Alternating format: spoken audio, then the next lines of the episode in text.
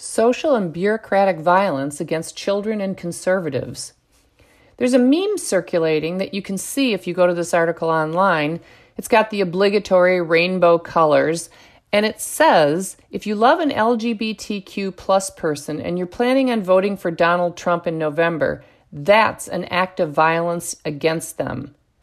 The meme has been circulating on social media passing as wisdom in the dystopian upside down in which progressives live and move and have their being. How is violence defined by those who are sharing this meme? Are they using it in the sense of bodily acts of violence or in the sense of the abusive or unjust exercise of power? If the latter, was Amy Coney Barrett a victim of violence on the second day of the Senate confirmation hearings for her Supreme Court nomination? Was she a victim of an abusive exercise of power when the sanctimonious U.S. Senator Mazie Hirono battle axe explained to Judge Barrett that the term sexual preference, which Judge Barrett had used, is offensive to homosexuals? Hirono was clearly abusing her power to try to coerce Barrett into using terminology that leftists invented and which embody their leftist assumptions. As most people know, sexual preference has been used interchangeably with sexual orientation for decades, including by homosexuals and other leftists, so Hirono's claim was false. Not to worry, Merriam Webster Dictionary has got Hirono's back. The dictionary editors rushed to change the entry for sexual preference, identifying it as offensive. This is the same dictionary that recently changed its definition of racism in such a way as to enable non racists to be called racists. You know things are bad when even dictionaries engage in politicized rhetorical violence. This move represents the same sort of rhetorical violence trans cultists engage in when they try to coerce everyone into using preferred, that is to say, incorrect pronouns arguing aggressively that the refusal to missex humans is an act of disrespect and even violence. They call pronoun use based on correct biological sex hate speech. Language matters a lot. In a fascinating article, removed twice now from two different websites, titled Pronouns Are Rohypnol, Barra Kerr illuminates the effects of incongruous pronoun usage, arguing that, quote, people severely underestimate the psychological impact to themselves and to others of pronoun compliance. End quote. She or he uses as evidence the well known Stroop color test, in which test takers are asked to read a list of color names in which the color of the word matches the font color. So the word red is printed in red, the word blue is printed in blue, etc. Then test takers are asked to read the same list, but the color words are printed in a font color that doesn't match the word. So the word red would be printed in green font, the word blue in pink font, etc. Reading the second list is more difficult, exhausting, and much slower as the brain has to constantly translate. Kerr argues that in addition to the mental challenge, there is something more disturbing that takes place when humans missex someone. Males and females are different, and in many contexts, those differences matter. Kerr uses this famous quote from Oscar de la Renta as an illustration. Quote, Walk like you have three men walking behind you. End quote. De la Renta intended to encourage women to walk upright with confidence because men may be watching. Others view it as a warning to walk faster. Either interpretation would be lost if men were changed to women. Sexual anarchists have been doing violence to language for decades, and they do violence to people when they try to coerce them into using politicized language that affirms ideas with which they disagree or that offend them. What conservatives should learn from Hirono's harangue is that no one is morally obligated to use terms that leftists invent to embody their arguable beliefs. No one is obligated to use those terms, even if the failure to comply constitutes, in the leftist newspeakian universe, a microaggression. If all that's required to wangle conservatives into using leftist language is for leftists to whimper their feelings are hurt, Conservatives deserve what we get. If we will not stand for truth in the face of such feeble attacks, we don't deserve the gift of liberty.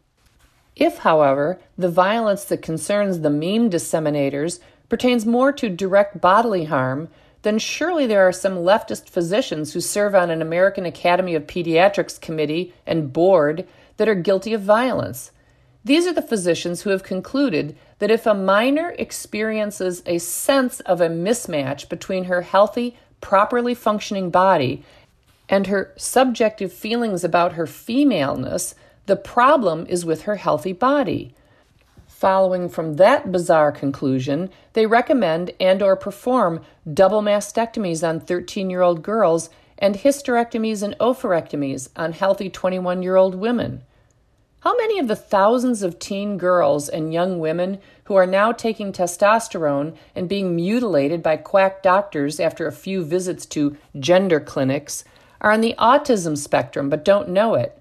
How many of these girls have been sexually abused and never talked about it? How many of them have experienced other forms of trauma and not shared it with parents, counselors, or doctors?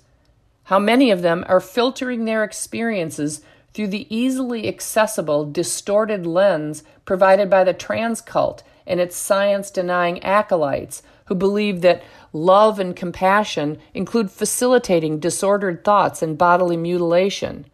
Are these girls, some, maybe many of whom will one day regret their mastectomies and hysterectomies and non functioning neo penises, victims of violence or at least medical malpractice? It's not just quack medical doctors who are collaborating to commit violence, though.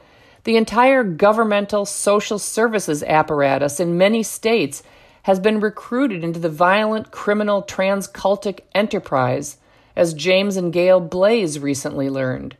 James and Gail Blais became victims of bureaucratic violence when the Idaho Department of Health and Welfare recently declared them ineligible to foster their own one year old great granddaughter, referred to as HV, because as Seventh day Adventists, they would not agree to embrace the moral beliefs of homosexuals and trans cultists. On behalf of the Idaho Department of Health and Welfare, the Washington Department of Child, Youth, and Families Inquisition asked the great grandparents these questions quote, how would we react if HV was a lesbian? Would we allow HV to have a girl spend the night at our home as HV's romantic partner? If, at 15 years old, HV wanted to undergo hormone therapy to change her sexual appearance, would we support that decision and transport her for those treatments? If, as a teenager, HV wanted to dress like a boy and be called by a boy's name, would we accept her decision and allow her to act in that manner? If HV had a lesbian girlfriend, would we be willing to have her visit our home and possibly travel with us? Would we find it acceptable if HV dressed like a boy? Would we find it acceptable if HV wanted to be called by a boy's name? If, at age 14, a doctor ordered HV to undergo hormone therapy to change her sexual appearance, would we comply with that order? If, at age 14, HV said that if we did not agree with her having hormone therapy, she would leave our home and run away, how would we respond? End quote. When the Blais's answers didn't conform to the leftist created foster care policy of the Idaho Department of Health and Welfare, the foster care agent advised them that their application would likely be denied. His evidence for their unfitness included that, quote, they were not willing to support hormone therapy for transitioning, even if it was medically necessary or recommended, or counseling that was not consistent with their religious beliefs, to support boys wearing girls' clothes or vice versa, or to call a foster child by their preferred name if it was different from their given name. End quote. It is now a requirement for fostering and adopting children to affirm acts that just 30 years ago would have been viewed as bizarre and immoral. Such requirements constitute an abusive and unjust exercise of power, also known as violence. Fortunately, the Blaises sued and won. Progressive vipers are nothing if not cunning. They've constructed a brave new pagan world in which trans cultists are the gods and their oracles are experts.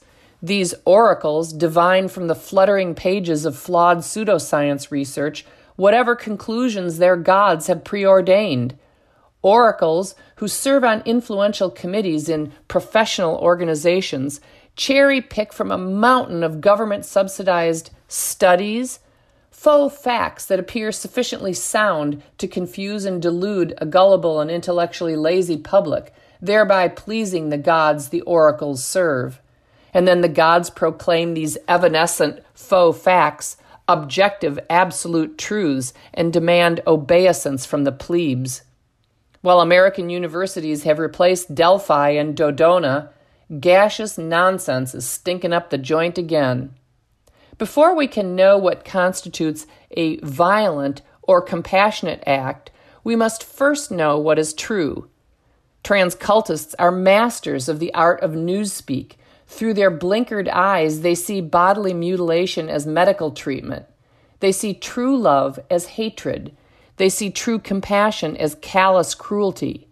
They see suffering, confused women with disordered thoughts and feelings as men with disordered bodies. They see the affirmation of truth as violence. Leftists will engage in virtually any form of rhetorical, social, bureaucratic, legislative, and judicial violence to impose their perverse moral views on all Americans, which is one of the reasons why this election is critical.